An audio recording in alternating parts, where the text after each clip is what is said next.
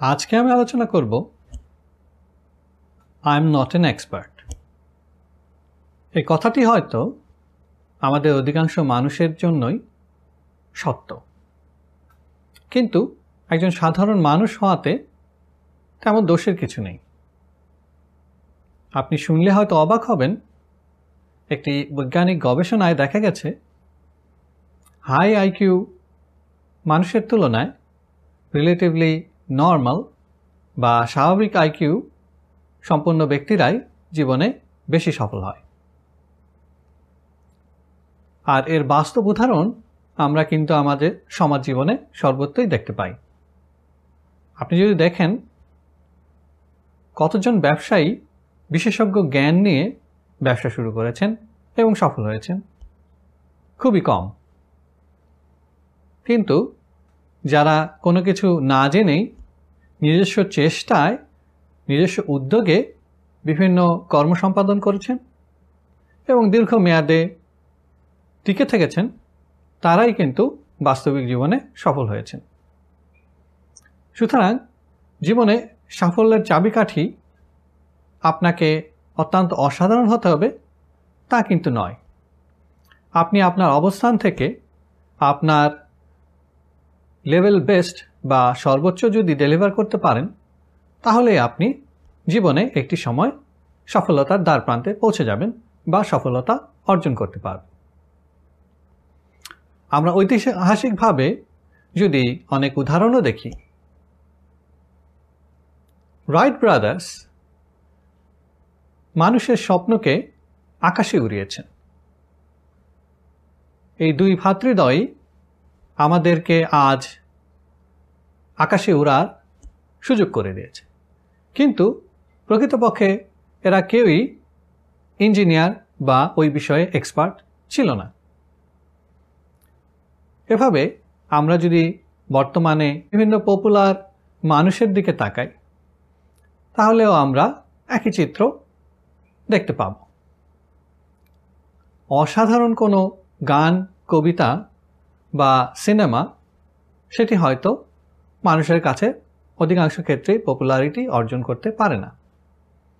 এর কারণ, তার ভাষা বা তার বহিঃপ্রকাশ মানুষের মনে তেমন একটা নাড়া দেয় না। অধিকাংশ ক্ষেত্রেই মানুষ এর অন্তর্নিহিত অর্থকে বুঝতে অপারক যে কারণে অধিকাংশ মানুষই এই সব উচ্চমার্গীয় বিষয়বস্তুকে এড়িয়ে চলে। ফলে সাধারণ মানুষ হিসাবে আপনি কিন্তু অন্য সাধারণ মানুষের কাছে গ্রহণযোগ্যতা আরও বেশিভাবে তৈরি করতে পারেন। এবং এটি কিন্তু আপনার একটি স্ট্রেংথ যদি আপনি চিন্তা করেন, কতজন নোবেল বিজয়ী বিজ্ঞানীর লাখো লাখো বা মিলিয়ন ফলোয়ার আছে? খুবই কম। হয়তো আপনি পাবেনই না। কিন্তু একটি ভিডিও ভাইরাল হওয়া সাধারণ একজন মানুষের কিন্তু লাখো লাখো মিলিয়ন ফলোয়ার রয়েছে। সামাজিকভাবে আসলে আমরা যেরকম বা নিজেরা যেরকম চিন্তা করি, আমাদের চিন্তার সাথে যদি অন্য কারও চিন্তাভাবনা মিলে যায়, আমরা সেগুলাকে গ্রহণ করে থাকি সানন্দে। এটি একটি স্বাভাবিক প্রক্রিয়া। আর এটাকে কাজে লাগিয়ে আমরা সাধারণ মানুষরা উত্তর উত্তর আরও উন্নতি এবং সমৃদ্ধি অর্জন করতে পারি। তবে হ্যাঁ বিশেষজ্ঞ জ্ঞান আমাদের সভ্যতা, সমাজ এবং ভবিষ্যৎ প্রজন্মের জন্য অত্যন্ত জরুরি। কারণ আমরা নতুন নতুন কিছু যদি আবিষ্কার না করি ইনোভেশন যদি না থাকে তাহলে আমাদের সভ্যতার চলার পথ অবরুদ্ধ হয়ে যাবে। তাই যে কোনো বিষয়ে আপনাকে এক্সপার্ট হতে হলে বিভিন্ন বিশেষজ্ঞের মতামতে আপনাকে ন্যূনতম দশ হাজার ঘণ্টা ওই বিষয়ের উপর প্রশিক্ষণ বা পড়াশোনা বা অভিজ্ঞতা অর্জন করতে হবে। তাহলেই আপনি ওই বিষয়ে বিশেষ জ্ঞান লাভ করতে পারবেন এবং এক্সপার্ট হিসেবে কাজের জন্য উপযোগী হয়ে যাবে সুতরাং বাস্তবিক জীবনে আপনি এক্সপার্ট না হলেও অনেক ক্ষেত্রে সফল হতে পারেন এবং এক্সপার্ট হলে আপনি আমাদের এই বর্তমান সমাজকে ভবিষ্যতে আরও এক ধাপ এগিয়ে নিয়ে যেতে পারবেন।